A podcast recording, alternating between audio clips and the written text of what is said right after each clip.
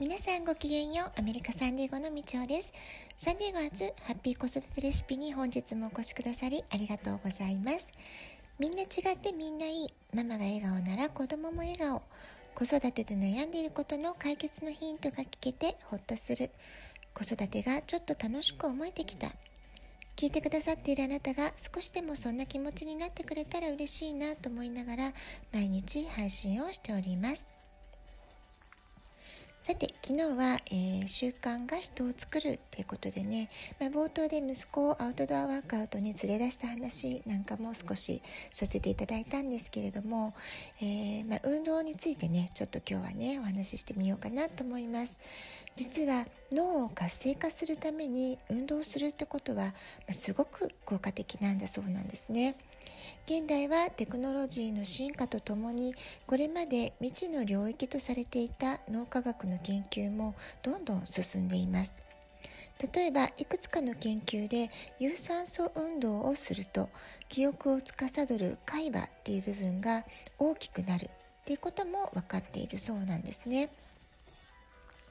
またにせんいちねんに、えーまあ、ここアメリカですね、アメリカカリフォルニア州の教育局が小学校ごねん生約さんじゅうごまんにん、中学いちねん生約さんじゅうにまんにん、それからハイスクールのフレッシュマン、えー、日本でいうところの中学さんねん生相当っていう学年になりますけれども、えー、フレッシュマン、ハイスクールフレッシュマンの約にじゅうはちまんにん、まあ、こうしたね、えー、かなりな大規模な人数に対して学業成績と運動との関連性についての調査を行ったそうなんです。この調査では何を調べたかというと、子どもたちの心肺能力や筋力、持久力、体脂肪率などを調べて、えー、そこから体力と標準学力テストの数学およびリーディングの成績の関係性っていうものを分析したそうなんですね。そうしますと、体力調査での成績が高い子どもほど学業成績も優秀な傾向があるっていうことが確認されたそうなんです。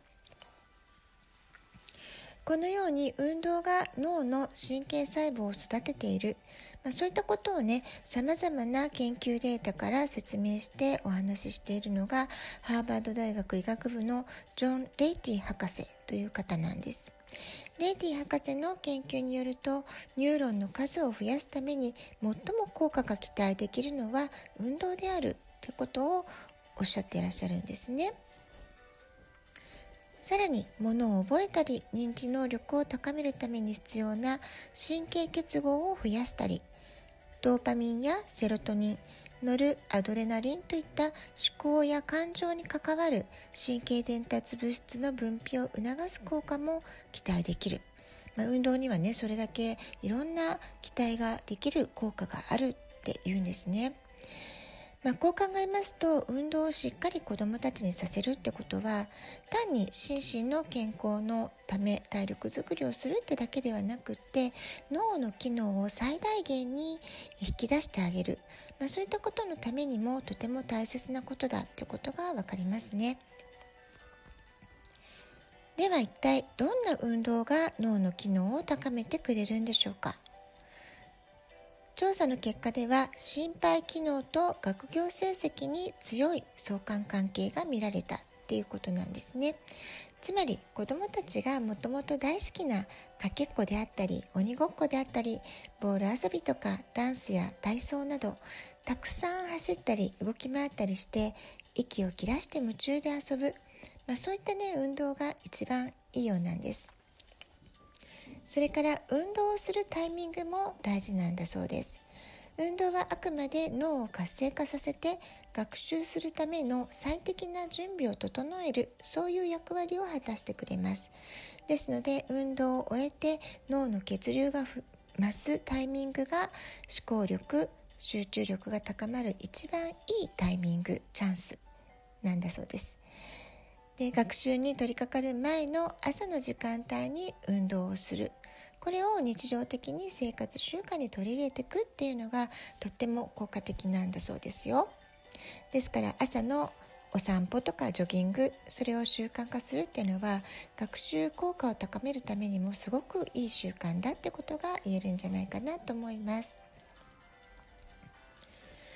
実際うちの息子が小学校よねんせいの時、担任の先生が授業開始前の朝必ず走る時間を私は設けていますっていうお話をされていました。でこの先生ね、ご自分もふたりの男の子のお母様でもありましたし、朝しっかりと体を動かした方が頭が冴えて授業に集中して、えー、勉強がしっかりできるってことをね、きっと体験的にご存知だったんじゃないかなっていうふうに思います。毎朝体を動かし、心拍数をしっかり上げてから心肺機能も高めて、その後勉強に向かう、このルーティンを定着させると勉強の質そのものがぐーんと上がりそうです。例えばハイスクールの部活の朝練も、うちの息子もね、早起きがとても辛そうで眠そうな目をこすりながら行った、そんな時もありましたけれども、あの、まあ、朝練をね繰り返しやるってことで授業の前にしっかりと運動する、まあ、そういうこう習慣が身についたので、えー、学習のためにもすごく良かったんじゃないかなってことを改めて思いました。昨日のラジオトークの冒頭でも、息子といちじかんほどのワークアウトに出かけた後、えー、まあね、そういう話をしましたけれども、その後あの彼はエッセイを仕上げなくちゃいけなかったんですね。で、まあちょっと疲れたなとは言ってたんですけれども、あのしっかりといちじかんほどよい有酸素運動をして、筋トレもして、美味しくブランチも食べて、まあ、身も心もというかリフレッシュしたせいなのか、その後、まあ、しぶしぶ机に向かったは向かったんですけれども、意外にね短時間でとてもいい、いいエッセイを仕上げていました。まあ、実際ねこの運動の効果っていうのを昨日は目の当たりにしたなって私自身体験しております。えー、運動をすることで脳が活性化する、まあ、こういうことを、まあ、あのいろいろね実験的にね皆さんもやってみられたらいいんじゃないかなと思います。でそれで、あ、これはとても効果が出たなって感じたことを習慣に取り入れていく、まあ、そんな風にね経験しながら、えー、試行錯誤して実践してみる、実験してみるっていうのがとても大事なんじゃないかなと思いますので、えー、ぜひね試してみてください。それから、えー、とどうしてもねあの学年が上がりますと、そうは言っても勉強の時間っていうのが増えてしまいます。ただ勉強勉強っていう風にね、まあ、そういうこう集中した時間が長続きするかっていうとそれも難しいので、集中力が切れてしまう時にあえて運動メニューを入れる、それもねすごく効果的なんじゃないかなと思います。まあ、休憩するもいいんですけれども、ちょっと軽く体を動かす、ジョギングやウォーキングをする、少し息切れするくらいの、えー、汗ばむくらいの運動をする、まあ、そういったことをね休憩の間に挟むとかえって学習効率を上げられる、まあ、こういったことを体感的に知っておく、学んでおくってことも子どもたちのために、まあ、これはライフスキルとしてね大切なことになっていくんじゃないかなと思います。えー、特に思春期は、ま、あのエネルギー発散がねとてもあのメンタルヘルスのためにも必要な時期っていうのがあります。で我が家の場合は何をしてたかというとですね、室内用の小さなトランポリンっていうのを買いました。えいつでもあの家の中でも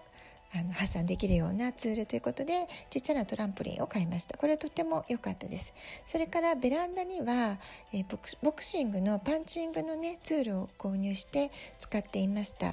えー、これはさんねんほど使いまして、ボロッボロになって、えー、最近もう捨ててしまったんですけれども、あの思春期一番勉強も運動もかなりね大変だった時、えーまあ、彼のメンタルヘルスを支えてくれたツールの一つかなというふうに思っています。ストレス発散、脳の活性化、両方に役立ちますし、えー、屋内でもね使える、お外に出ら、出られない時、雨が降っている時にもで、えー、使える、えー、部屋の中で使えるツールってことで、えー、参考までにご紹介をしておきます。ラジオトークアプリインストールしておきますと、スマホからいつでも簡単に聞くことができます。アプリの下の方にボタンがふたつ、質問を送る、ギフトを送る、どちらからでもメッセージを送ることができます。ラジオトークを聞いての感想、質問、子育てのご相談、皆さんの体験談など、ぜひお便りをお待ちしております。では今日はこの辺で、今日も素敵なお時間をお過ごしください。ごきげんよう、みちおでした。さようなら。